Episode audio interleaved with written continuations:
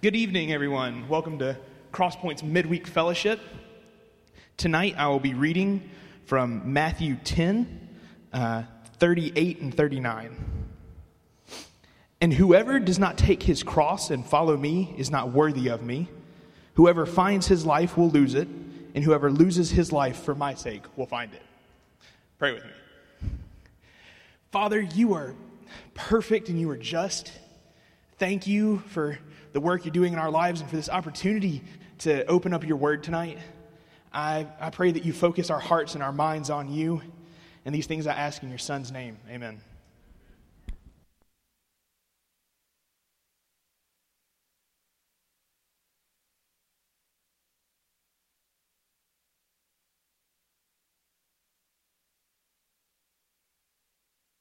Real quick announcements. Sorry, B. Couple of real quick announcements before we jump right in. Um, Springer wanted me to mention, so we're obviously starting a little bit later than we usually do. Springer just wanted me to mention that uh, one of the reasons was because the pizza that we ordered somehow got canceled. We had ordered it from Marco's, and when uh, about 10 minutes in, Molly called and she was like, hey, where's pizza? It wasn't there. So then Matt Robertson, who's the owner of Marco's and is a member here, he got in touch with, with, with Stevie B's and actually paid for all the pizza for you. So, yeah, and so anyway, that, that's awesome. Um, so Springer said he felt like he got to everyone, but if he didn't and you paid, uh, Matt wanted that to, because, because of the issue, he wanted that to be a blessing for you. So Springer apparently has this very large wallet full of tens and twenties and I don't know. Maybe he kept up with whether or not you already talked to him. I don't know. You can, you can figure that out on your own.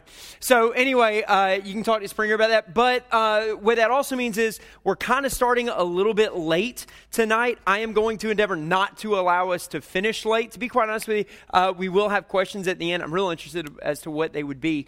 Um, but let me pray for us and, and then just give this little asterisk. I, I teach pretty quick. I feel a little bit of a compulsion to teach even a little bit quicker.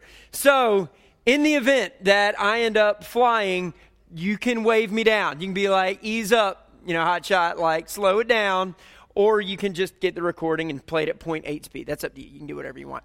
All right, let's pray together. And uh, we'll be in John chapter 6. If you want to head and grab a Bible, there, there will be one in the chair in front of you. If you don't have one, the scriptures uh, will be popping up on the screen behind me. But let me just pray for us, and, uh, and we'll get started digging into God's Word and, look, and looking at, interestingly enough, one of the hard sayings that even the Bible says in their culture was a hard saying for them. And so, so let me pray, and then we'll move forward. Heavenly Father, as we come into this room, I recognize that, that we come needy. We come recognizing that as we open up your word, what we're really praying is that you would open up our hearts and our minds in Christ Jesus, that we would realize what truth is, what is not truth, and that you would lead us in that truth. And I'm thinking specifically about this passage that we are about to read over.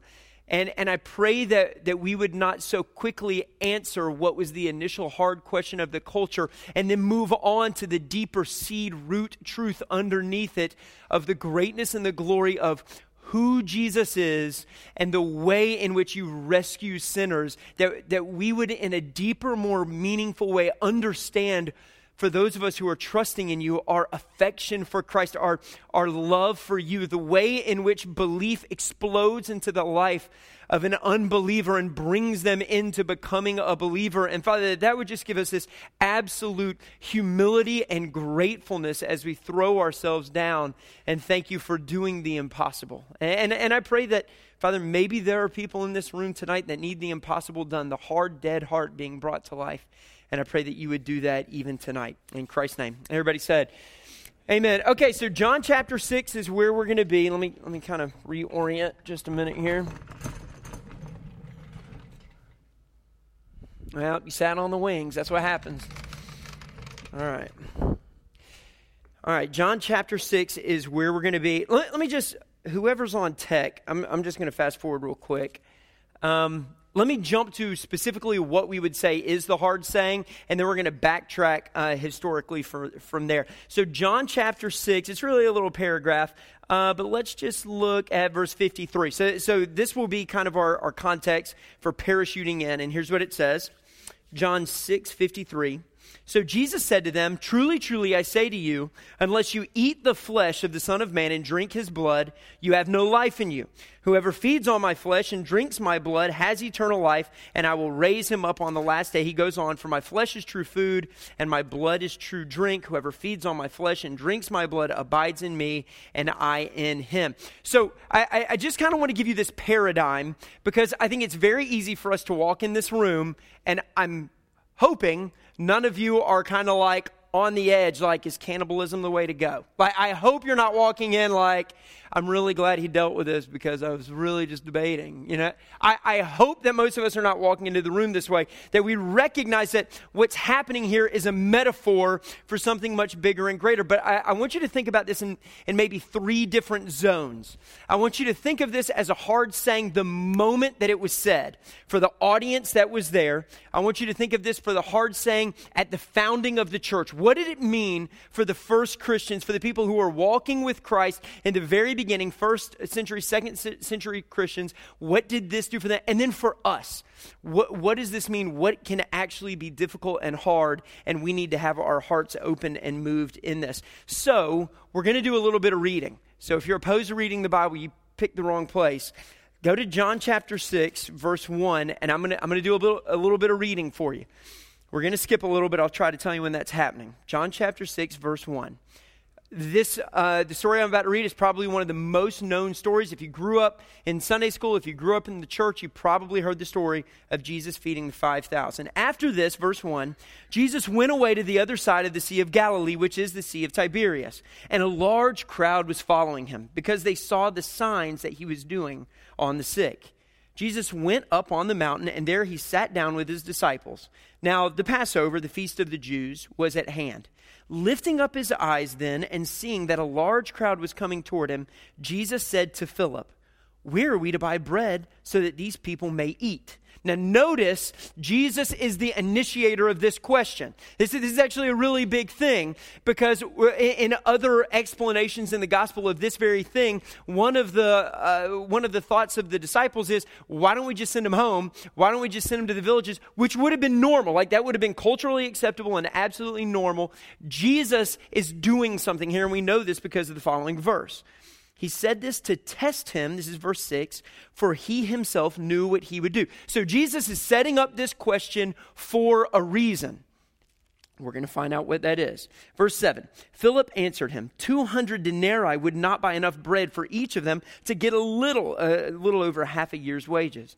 One of his disciples, Andrew, Simon Peter's brother, said to him, There's a boy here who has five barley loaves and two fish, but what are they for so many?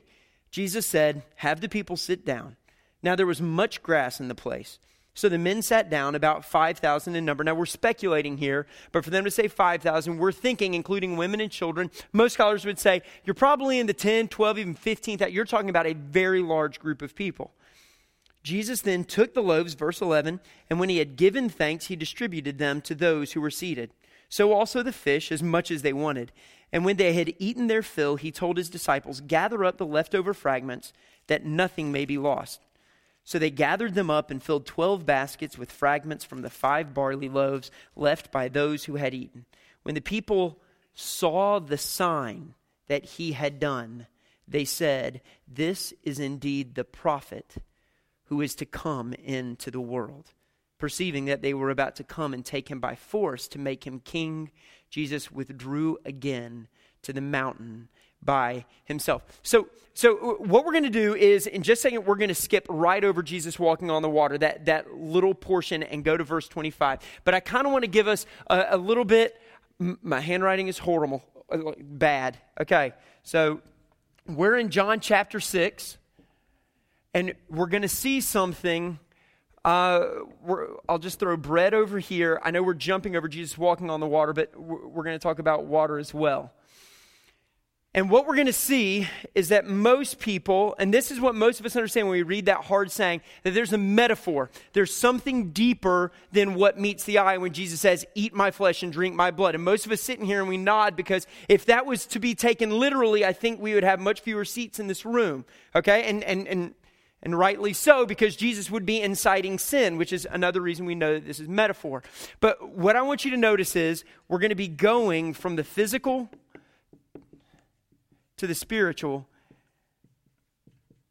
as Jesus kind of unpacks what's happening here. So let's keep going. Now, again, we're jumping over. Jesus walks on the water all the way down to verse 25. John chapter 6, verse 25. When they found him on the other side of the sea, they said to him, Rabbi, when did you come here? Jesus answered them, Truly, truly, I say to you, you are seeking me, not because you saw signs, but because you ate your fill of the loaves.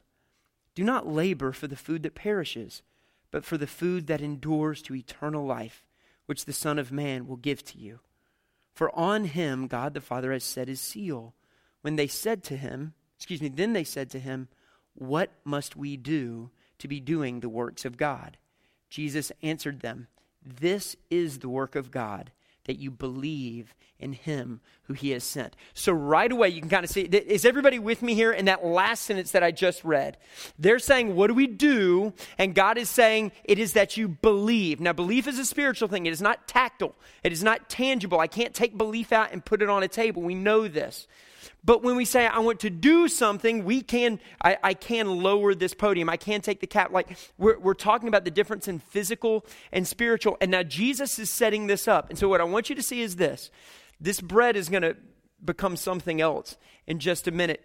But Jesus looks at him and he says, Here's the problem. You're not coming to me because of the signs. Jesus would have been cool with that. You're coming to me because you've had your fill of the loaves. You're hungry. You're looking to find satisfaction, physical satisfaction, comfort, ease. That's what you're looking for. You're looking for some kind of comfort. Now, before we jump anywhere else, and I, if, if I could just get you to throw this one up, we're going to look at John 4 15. John 4 15. I'm just going to read it off the screen if that's all right. Did I not give you that one? All right, John 4:15. I'm flipping. Then the woman said to him, so this is this is the Samaritan woman at the well. Tell me if you eh, I mean we'll see the parallel here. The woman said to him, "Sir, speaking to Jesus, give me this water." So that I will not be thirsty or have to come here to draw water. This is almost an exact direct parallel. So this is just two chapters before. Here we have the woman looking at water. Now, if you look at the history of theology, bread and water are symbols of life okay? And and you can you don't have to think too far into the old testament and the exodus to start thinking about how that's true. But here in the ex, in the exact same situation we have a woman who is coming and she's coming for comfort. She's coming for ease. I don't want to have to walk to this well. I don't want to have to draw this water. If you've got everlasting water i want it. These guys are saying hey you just fed 5000 take that 15000 of us. That's awesome. You left but we're back. We'd like some more okay? Now, I, I, just want us to understand in our context, we have fridges, many of us, full of food. The fact that ours was 20 minutes late, people, and, and y'all weren't freaking out, but some of you were like, my child has to eat, or we're going to be off our schedule, and they're not going to, it's just going to go poorly. I just want you to think about this. Uh, Brian, I was thinking about this. When we do communion, yeah, one of the ways I, I, can't remember when we when we kind of updated the way that we did communion in a way that we think is more biblical. But one of the things we all, almost always say is, wait. Uh, it, it's not a rush. We're not hurrying. We're not running to a fire here. Recognize what this is. And I just think about Jesus breaking bread in John chapter 6 and feeding 15,000 people, having some of his disciples around, and he's like breaking bread for 15,000 people. And I would just submit to you that our struggle this evening might not compare with what was miracle enough to cause people to walk across a lake to find this Jesus guy to get some more food. Maybe their pantry is full, maybe it was not, but you get what I'm saying here. It, it, it's, it's this incredible picture that's, that's cast. Now, what Jesus is saying, though, in John chapter 6, is that yes, you're wanting this physical bread. Yes, you're wanting this physical water, but what I'm going to offer you is so much better. I'm going to offer you something that is so, so much better. Now, there's a key to understanding how we move from the physical to the spiritual. Um, and a lot of it, well, Let me, let me just show you the key to moving from that. I'm going to read Psalm 78 to you, not the entire thing. Psalm 78, verse 13.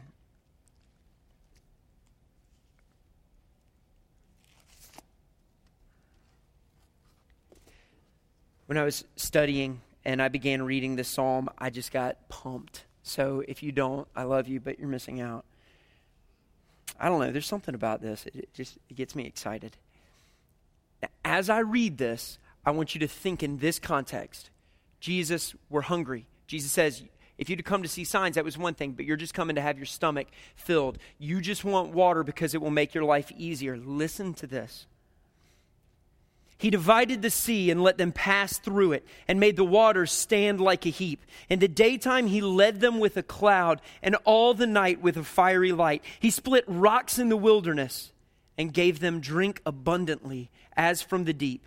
He made streams come out of the rock and caused waters to flow down like rivers. Yet they sinned still more against him, rebelling against the Most High in the desert. They tested God in their heart by demanding food, the food that they craved. They spoke against God, saying, Can God spread a table in the wilderness? We're in the wilderness. How are you going to take care of How are you going to spread a table for us? They spoke against God. Verse 20 He struck the rock so that water gushed out and streams overflowed. He, can He also give bread or provide meat for His people? Therefore, when the Lord heard, He was full of wrath a fire was kindled against Jacob. His anger rose against Israel. Why? Because they did not believe in God and did not trust his saving power. Now, I, I, I just want to make this divide. There's a difference in believing that God can and will, or can and should, or can give us physical comfort and running to Him for that. It is a completely different thing to believe in the person of God that is better, that far supersedes the physical, temporal comforts. And that's what we hit here. But check it out, it gets even better. Verse 23. Yet he commanded the sky, even after this, he commanded the skies above and opened the doors of heaven. And he rained down on them manna to eat and gave them grain of heaven. Man ate the bread of angels. He sent them food in abundance. He caused the east wind to blow in the heavens, and by his power he led out the south wind. He rained meat on them like dust, winged birds like the sands of the seas. He let them fall in the midst of their camp, all around their dwellings. And they ate and were well filled, for he gave them what they craved satisfaction, comfort. While the food was still in their mouths, the anger of God rose against them. And he killed the strongest of them and laid low the young men of Israel. There's something to this where, where God is pointing to. If this is all you're looking for and you're not willing to recognize that who got it, remember what it says. They didn't, uh, they, uh, they tested God in their heart uh, where does it say? They did not believe in God. There's this abiding nature of believing that Jesus is better beyond just comforts and things that we would get from it. Now let's jump. Let's jump back to that part I skipped. You remember I, I told you I was skipping over Jesus walking on the water. Why? Because I want to look at it in Mark, Mark chapter 6. And I want to look at it in Mark because here we find the key to move from being people who are driven by physical to people who are driven by spiritual. And by the way, I know that there are no, well, I would imagine there are not a ton of light bulbs going off saying, I don't need to live for physical comfort, right? Like, you've probably been coming here more than one Sunday or two. Like, you get that. That's like what we're about. But I don't know how to explain this, and I've tried to explain it myself 20 times. And I just keep praying, God, you have to help me make sense of this like so that it, it will make sense. It's not just agreeing that going after the physical things is wrong or, or recognizing that this is really a very prosperity gospel driven situation. It's understanding that not going back one step and looking for the spiritual, but going back two steps and being more consumed with who God is and who Jesus is actually yields the fruit of spiritual desire over physical desire. If that doesn't make sense, I'm sorry. That's like the best I could do on try 40. That was like after 39 tries in my study, that's the absolute best I can do. And you can ask a question and Brad can come up and do better than that. But that's like, that's where I'm at. This is Mark 6, verse 49. And to me, the key of moving from this to this. Mark 6 49. This is still right after, if you look in 43, they took up 12 baskets full of broken pieces. Uh, so, same thing's happening, but we're, we're parachuting down in the middle here. Verse 49 the, the disciples had gotten in a boat. They crossed the lake. It was the only boat. So Jesus is like, Well, if I don't have a boat, I guess I'll just walk on the water. And so Jesus is walking on the water, and as he walks, they see him and they freak out. Verse 49 But when they saw him walking on the sea, they thought it was a ghost, and they cried out for, for they all saw him and were terrified. But immediately he spoke to them and said, Take heart, it is I. Do not be afraid. And he got into the boat with them, and the wind ceased, and they were utterly astounded. That'd be a fine place to put a period. But we miss this incredible connection with what was supposed to be understood in the feeding of the 5,000. Look at what happens after the comma. 52. They were utterly astounded. Why? For they did not understand about the loaves, but their hearts were hardened. Jesus gets into a boat and a storm stops. By the way, to get there, he's walking on water. And they see him and they figure, must be a ghost because people don't walk on water. Then when they see him and they start absolutely panicking, he continues to walk on water over to them parkours his way into this boat in whatever fashion and says, shh, and the world chills out. And they're astounded, and the Bible's commentary is that's because they didn't understand the loaves. You see, what was happening was not just Jesus saying, here's, here's the deal. Everyone here is thinking this Jesus gives blank. Jesus gives bread. Jesus gives water. Talk to the Samaritan. Talk to the disciples. Talk to these people. Jesus gives. But when he's doing this, when he's breaking the bread, he's not trying to show them what he can give. He's trying to display to them who he is. And they miss it. Not a few of them, all of them miss it. Absolutely I, like fastball, just swing and don't even like, absolutely miss it. So Jesus decides, let me help him out a little bit. I'll walk on water, step into the boat, tell the world to chill out for a minute. Then they'll be astounded and now maybe I can explain to them what the whole point was in front of 12,000 people now that I'm in front of 12. The point was so many people run, and it's not just prosperity gospel. And now we're going to kind of move a little bit past that, this first rendering. Why is this a hard saying? It's not just Jesus gives blank. All of a sudden, Jesus changes it, and it's Jesus is something. You can move from Mark back to John chapter 6, and this is what I mean by that. Verse 36.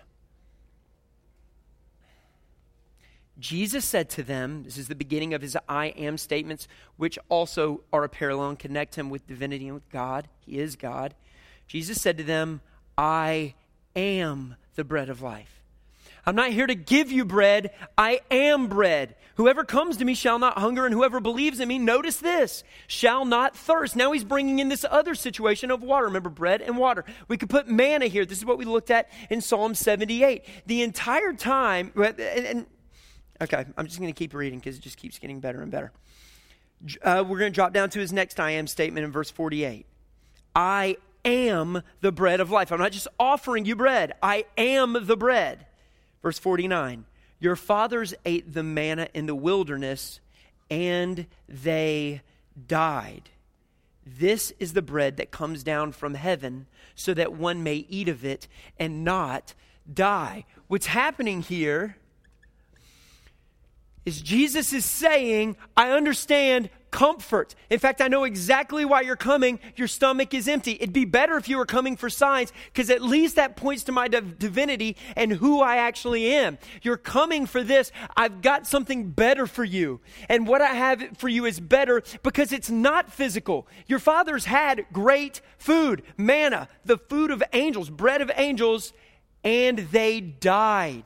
I'm offering you something so that you may live. And this is how we begin to move down. This is how Mark 6, where Jesus is saying, You've got to see who I am, not what I offer. This is how we can look at Psalm 78, where God is giving and giving and giving and giving, but he burns in wrath against them because he, he, all the, they completely neglect knowing who he is, believing in him. Does that make sense? Are we okay? All right.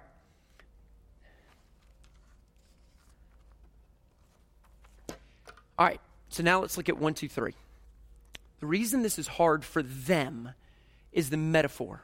They don't get the metaphor. Just like they didn't get the bread, just like they didn't get the water, they don't understand when Jesus says, You have to eat my flesh and drink my blood, that he is speaking metaphorically. They don't understand that. The, obviously, he's trying to say, it's about knowing who I am. It's about me abiding in you. They don't get that. But even if they did understand the metaphor, and this is where it kind of pushes in with us, they still wouldn't have stayed. Because the metaphor yields itself to a greater reality where all of the disciples of Christ forego the very thing they were coming to Christ for.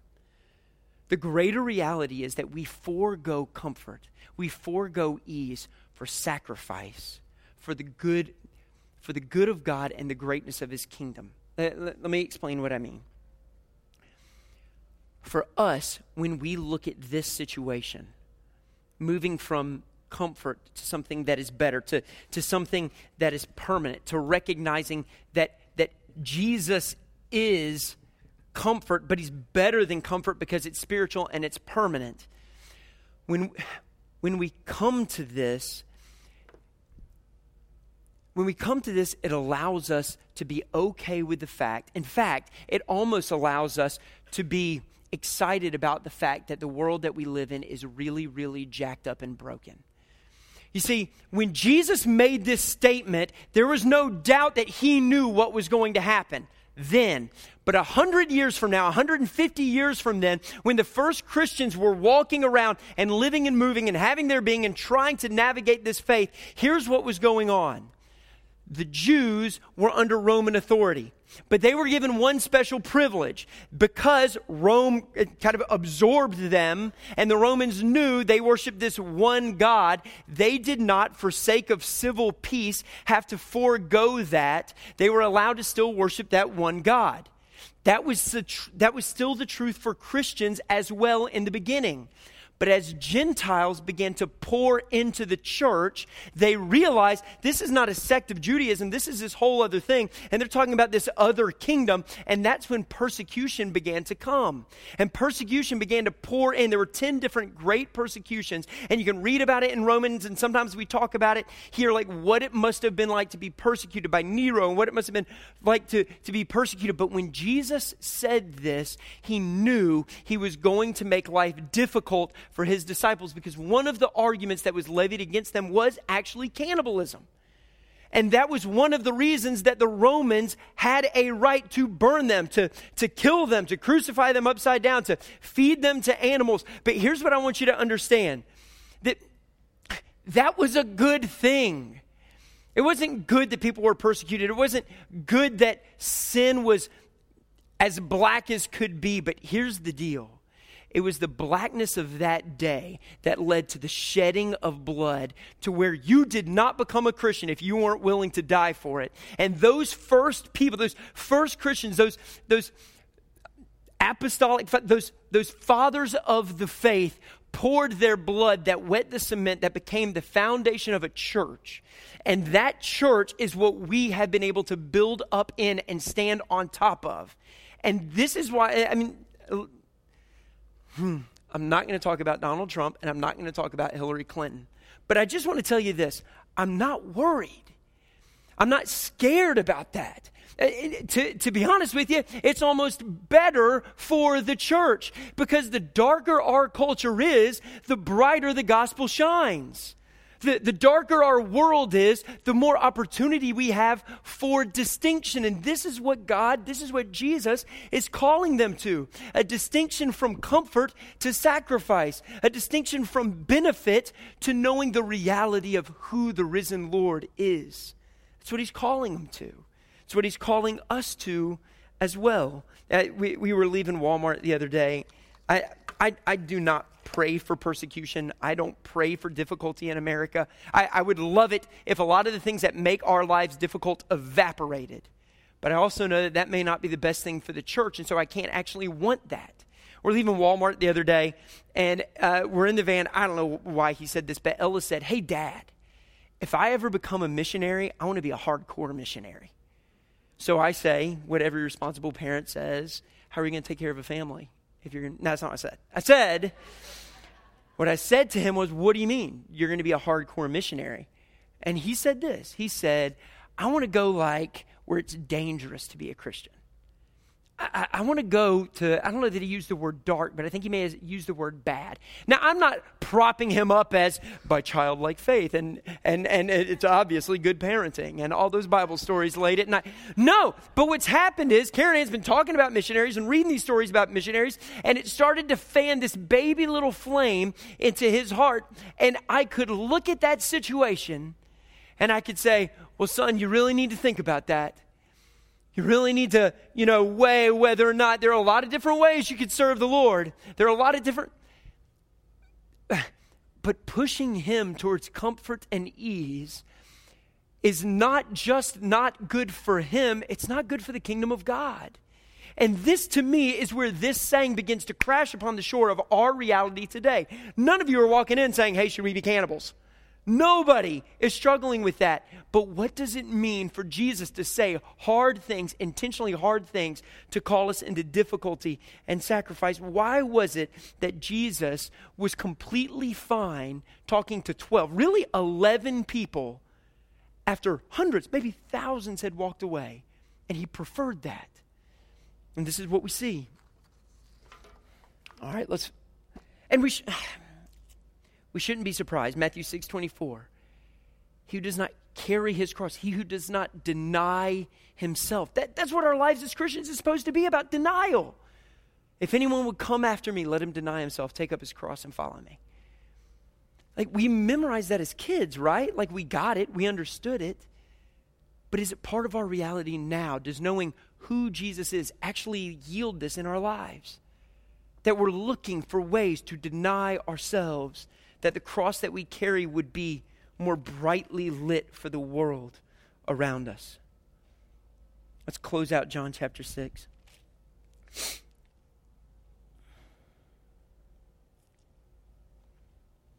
Verse 52. Then the Jews disputed among themselves, saying, How can this man give us his flesh to eat? Jesus said to them, Truly, truly, I say to you, unless you eat the flesh of the Son of Man and drink his blood, you have no life in you. Whoever feeds on my flesh and drinks my blood has eternal life, and I will raise him up on the last day. For my flesh is true food, and my blood is true drink. Whoever feeds on my flesh and drinks my blood, don't miss this. The whole point of his explanation of that absolutely deep, intentionally difficult to grasp saying was this that you would abide in me, and I in him. As the living Father sent me, and I live because of the Father, so whoever feeds on me, he also will live because of me. This is the bread that came down from heaven. Not like the bread the fathers ate and died. Whoever feeds on this bread will live forever. Jesus said these things in the synagogue as he taught at Capernaum. I did, I've, I've had to skip over stuff, but I, I just want you to realize that when Jesus said that to them, one of the first things that they said was, Well, you know, Moses did that in the wilderness. They asked him for a sign. I, I, jumped over this, but let me just give you a tidbit of it. They looked at Jesus and they said, What sign will you perform that we would believe in you? And it's like he just fed 5,000. What more do you want? And then they said, Well, Moses was there and we got, we got manna in the wilderness for years and years, right? You should do that for us daily. You should be our comfort daily. You should make life easier for us daily. So then he says these things, verse 60. When many of his disciples heard it, they said, This is a hard saying. Who can listen to it? But Jesus, knowing in himself that his disciples were grumbling about this, said to them, Do you take offense at this? Then what if you were to see the Son of Man ascending to where he was before? If you held on a, long, a little bit longer and you saw, maybe, maybe you would believe. It's the Spirit who gives life. The flesh is no help at all. This, this, is why we can talk about the prosperity gospel here because it's, it's not just like sort of a step, it's no help at all. If anything, it's a deterrent. When we give people this and we say, hey, hey, hey, Jesus gives this and Jesus gives this, and our evangelistic efforts are, hey, you need to know about Jesus because, man, he's going to give you comfort and he's going to give you, yes, yes, yes. But if that's all you say and you don't say who Jesus is and what that must mean, you're really not giving them a gospel at all. You're giving them this, this faux comfort, this empty bread, like the, the little if you ever get pad thai, you know that like rice plate that they put it in? There's like no value in that. It doesn't even taste like anything. It's just this bread. Eh, it's nothingness. Goes on.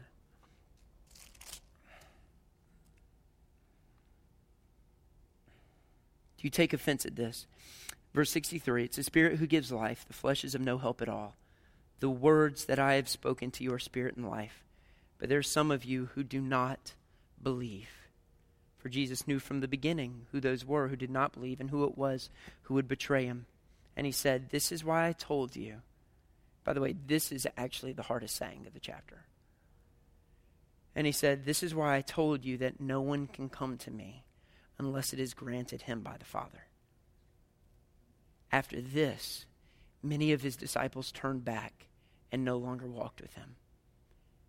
Jesus watched the backs of hundreds, maybe thousands, walk away, never to return, because who Jesus was, abiding in him, was not enough for them. It wasn't what they wanted. After this, many of his disciples turned away. Verse 67 So Jesus said to the twelve, You can just feel the heartbreak. Do you want to go away as well? Simon Peter answered him, Lord, to whom shall we go? You have the words of eternal life, and we have believed and have come to know. But here it is it's not just what you have, that you are the Holy One of God. Jesus answered them as though chapter 6 was not hard enough to realize that even among us, people can be hidden, disguised, hypocrites of the highest order to which we must work out our salvation with fear and trembling, who are still living here. Jesus answered them, Did I not choose you, the twelve, and yet one of you is a devil? He spoke of Judas, the son of Simon Iscariot, for he, one of the twelve, was going to betray him. I, I, I, I want to close here so that, so that you guys have time to ask questions and we can get out on time. I guess I, I guess I just have maybe two closing thoughts. Thought number one uh, would be that there's actually a lot in common with those two people listed at the end with very different eternal consequences at the end of John chapter 6. Judas and Peter both walked with Christ. They walked with him for years. They watched the miracles that he performed. They watched him pray. They listened to him pray. They probably prayed with him and for him. They taught with him. They saw these things. They heard these things for years. And yet, what separates them? We can go non rhetorical here. What separates them? You can give me a B word or an F word, they'll both be right. Belief, faith, what separates them. But, but this then jumps into this, this other, uh, verse 629. Verse 629, um, Jesus answered them, This is the work of God that you believe in him who he sent. Verse 65. And he said, This is why I told you that no one can come to me unless it is granted by the Father. I'm not trying to be the young, restless, reformed dude up here. I'm just saying we got to read it, right? And when we read it, what we realize is this. And, and maybe this is, this is my second thought. What separates Judas from Peter is belief and faith. How do you know you believe in Jesus? I don't mean like this. And you can say, well, I'm in it for more than the comfort. Yeah, yeah, yeah. But how do you know that you actually have saving belief, faith? How do you, how do you know this? How do you know that your affection is for who Jesus is? And, and, and this to me is really how we finally get to asking the right question with the right motive. Are we in it for all that Jesus is? Or do we allow traces of what Jesus gives to be our motivation? The, uh, the only way that I could think, uh, like I said, belief isn't tactile. And so I'm going to make this illustration, now I'm going to be done. And y'all can shoot holes in it, and I'm completely fine with that, okay? If somebody walked up and said, Will, you believe in Jesus? Yeah. So you believe he existed? Yeah, but it's more than that. So you believe he was a good teacher? Yeah, yeah, but it's more than that. I, I believe he's the Son of God. Well, explain that to me. Would explain that he's the Son? No, explain to me how you believe that he is the Son of God. have you ever gotten to this point to where you realize your mental capacity cannot get to the point of your spiritual reality? Where who you are called to be and what scripture says of your being is so much farther than our finite mind can actually wrap itself around and dig its teeth into. And it's annoying and it's frustrating, but to me, this is the glory of it. It's a miracle that you believe. Explain to me Jesus breaking five loaves and two fish. It's a miracle. Explain him walking on water. Well, there's surface tension involved, and Jesus wore wide sandals. No! It's a miracle.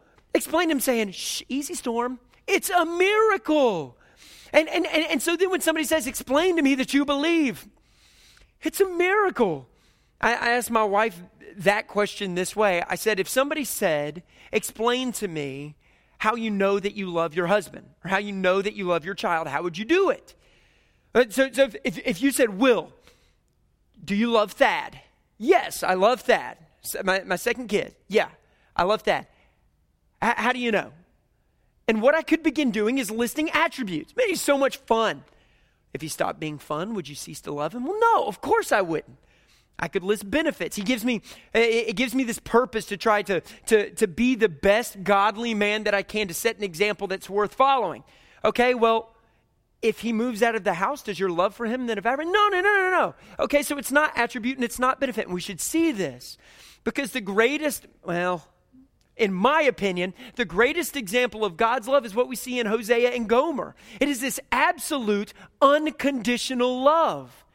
And so if somebody says, and, and, and uh, Hosea, do you love Gomer because of her attributes? No! No! Well, do you love her because of her benefit? No! I don't. Then why do you love her? I love her because I love her. I love her because God has put it in my heart to love her. Will, why do you love your kid? Because he's mine. I don't know what else to give you. Why do you love your wife? Because she's mine. Why do you believe? Why do you love God? Because he's mine. Because I'm his. And and to me, that's the best and, and I'm sure y'all can feel free. I'm not kidding. Shoot holes in it. But to me, that's maybe the best way I can, in my finite mind, explain the miracle of belief. I, I, I love him because he's mine. And, and I think that is what Peter is declaring at the end. Who else are we going to go to? Jesus, you're mine, and I'm yours eat your flesh, drink your blood. I get what you're saying. There's this, there's this dynamic connection of abiding in you that is so much more than going into the stomach temporarily. That's why when we break the bread and drink the cup, we recognize it. We're remembering the broken body that, yes, Jesus gives, but it's because of who he is that it actually saves us. Does that make sense? Okay, let me pray. Uh, Father, I, I, hope I didn't completely botch this. Um, I, I, pray that this very, in my opinion, maybe it's my lack of, uh, of intelligence, but in this very difficult to define understanding of the miracle of belief, we see this hard saying that underneath this metaphor is this greater truth of whether or not someone knows who Jesus is. And that is granted by the Father, spoken from his own lips. And so, Father, I, I, maybe, maybe I just close with this. I pray for those of us who do not believe, for those of us who love people who do not believe, that we would be fine living in the darkness without comfort, that the gospel that we hold up of who Jesus is would be so bright that it would be worth the sacrifice eternally, and that you would see fit to save them. You would see fit to woo them, that you would use the means that you have called us to live out as the display of your glory. That whether it be through metaphor or whatever means, the gospel would be seen and understood and people would long to know not what God gives, not what they can receive, not what benefit or attribute Jesus may have that could increase our comfort, but to lie in the bedrock of knowing who Jesus is. And from that spring forth streams of everlasting life and hope and joy. In Christ's name, amen. All right, guys. So, needless to say, a couple of metaphors there, a couple of different situations. Anybody got any questions? Of course. All right, hang on, Brooks. We'll get you a microphone. I, was telling Brad this uh, as, as microphone's coming. I really wish we had done this before last week. So if you have a bunch of questions on, like, well, how do I know if I'm saved? How do I? Okay, well, if you didn't come last week, you need to watch that. Um, and if you did come last week, so that our questions are not so homogenous as the week before, just grab me or Brad or one of the other pastors afterward. Unless it's you, you've already got the microphone. Go ahead. Yes. Um, okay, I think I'm going to go to my grave being confused about how he, why he had to say it like this because I just feel like if I were a disciple and I believed, that I would still be confused on what it meant, and I might be waiting for his body to come off the cross so I could, you know, take a bite. I know that's weird, mm. but that's kind of how he words it. Like, you need to eat me. Yeah. So I think I'm going to go down confused about this. Um, but my question actually has nothing to do with that. It's how does this play into Catholicism and them yeah, believing like transubstantiation the, and believing? Yeah. yeah. So I, I, think this would obviously be one of the the primary. Okay, so what Brooks is talking about is the belief in Catholicism. It's called transubstantiation, which means that, for example, when we as a church go and we we uh, get bread from the ushers and a little cup of juice from the ushers, in uh, typical Catholic. Uh, Catholic belief, they would say that the bread actually becomes the flesh and the juice actually becomes the blood. So, yes, I, I think that, uh, but I'm not sure what your question is about that. Like, is that where it comes from? Is this where it comes from? Is this, do they believe this saying you have to eat the flesh and blood? So that's their way of making it work is by turning their bread and wine into flesh and blood? I'm not a Catholic.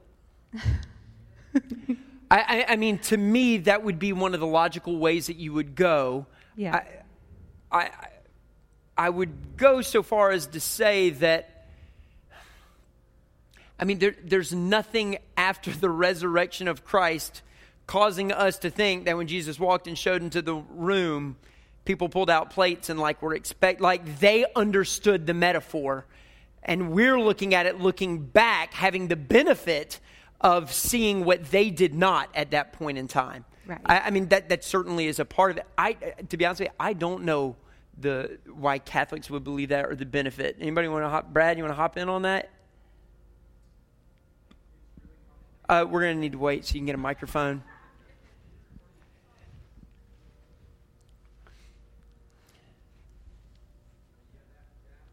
You got to turn it on.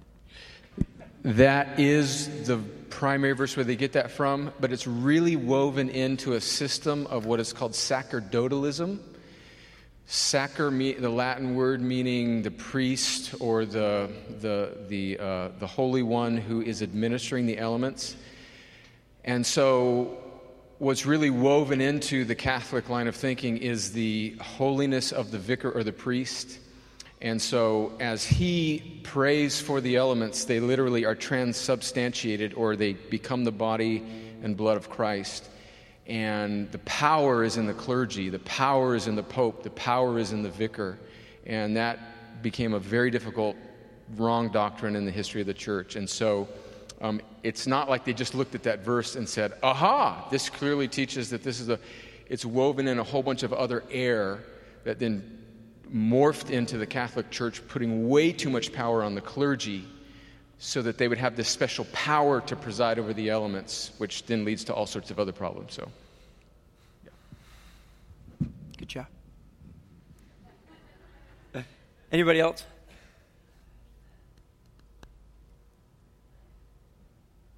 Yeah. Hang on, Andrew.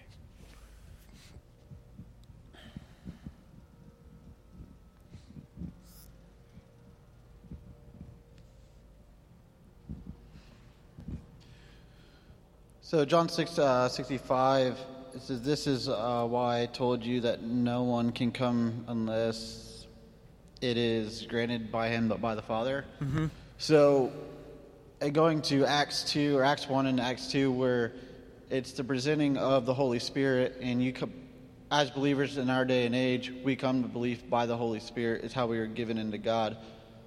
It just, were those, before the Holy Spirit was given to the earth, you know, how, how were those, I wouldn't say how they, they became Christians because they had faith and they believed, but, you know, the disciples of Jesus were following it. After he gave this teaching, you know, some of them turned away mm-hmm. because they weren't chosen. Did they eventually receive the Holy Spirit or did they well, walk I, away? I, I think it would be wrong to, to look at it as though, you know, we, we have this portion of Scripture where God the Father is the primary and only actor, and then Jesus shows up on the scene, and he's kind of the only one involved, and then the Holy Spirit kind of shows.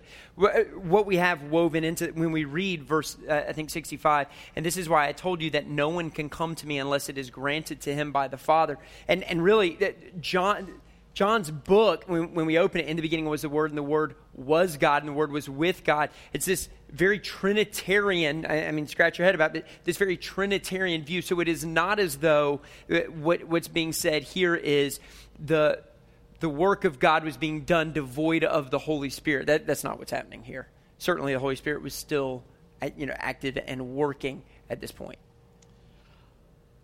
That's not what I was getting at, but Uh, do you think when they were filled with the Holy Spirit, they began they were given access to understand what Jesus was teaching in a way then, and then as they go down the road to be apostles and spread the gospel, they kind of better understand once they're filled with the Holy Spirit? Well, I, I think certainly both because historically, experientially, uh, by wisdom, and then certainly the pouring out of the Holy Spirit. There, there is this progressive revelation of understanding more and more of what Jesus meant. And, and, and I mean, we see this in, in, in, the very story. Like, there are periods of time, and, and the disciples didn't get, I mean, Jesus said to them, I'm going to, like, I am on my way. And, and they still didn't get it until after the, the crucifixion. And so there, there is this progressive, re- but even now, you know, now I see in a mirror dimly, then I shall see face to face. It, it, it's kind of like my, my struggle with trying to explain the miracle of belief. I fully expect that when we get to heaven, some of those. Uh, inexplainable, miraculous, hard to define, wrap our mind and teeth around, there will be this greater revelation. I think certainly that is the case in Acts chapter 2 as the Holy Spirit is absolutely, they get more and more understanding. And I think that's always kind of the way that, that when, when we get into the New Testament, people are looking back over their shoulder and they, they're saying, oh, it was so much bigger than we ever thought. And then, you know, we get into Acts and they're looking back on the and oh, it was so much deeper than we ever realized. I, I think that's certainly happening here and then all throughout. And I think going back to the Old Testament where we were Psalm 78, you know, it wasn't a, it, it's all faith. It's faith believing in God that He will provide, and the comforts versus physical versus spiritual. And you can see God's frustration being poured out because they didn't have faith that they were going to be able to drink the water or drink, you know, have water to drink or food to eat. So they didn't believe in the God that just rescued them from you know from Egypt and so forth. So you just you know. Well, we can go all the way back to Abraham. Abraham believed, and it was credited to him. Yeah, it's righteous. Any other questions?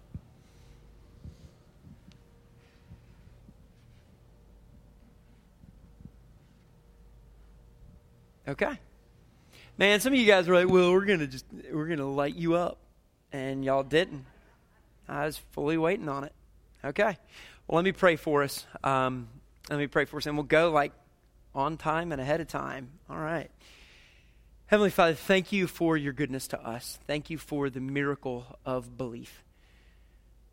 Thank you that you call us to something that is far greater than ourselves. and that in that we can, we can recognize our absolute need for you. I pray that as we, as we leave this place, we would have a greater need, appreciation, desire for a deep understanding of who you are and the unfolding revelation of what that means for us as we deny all things for the sake of Christ, for the advancement of the gospel, for the, for the pushing forward of the kingdom, that we would be willing to forego all of those worldly, earthly things for a much greater eternal reward. In Christ's name, amen. We'll see you guys Sunday.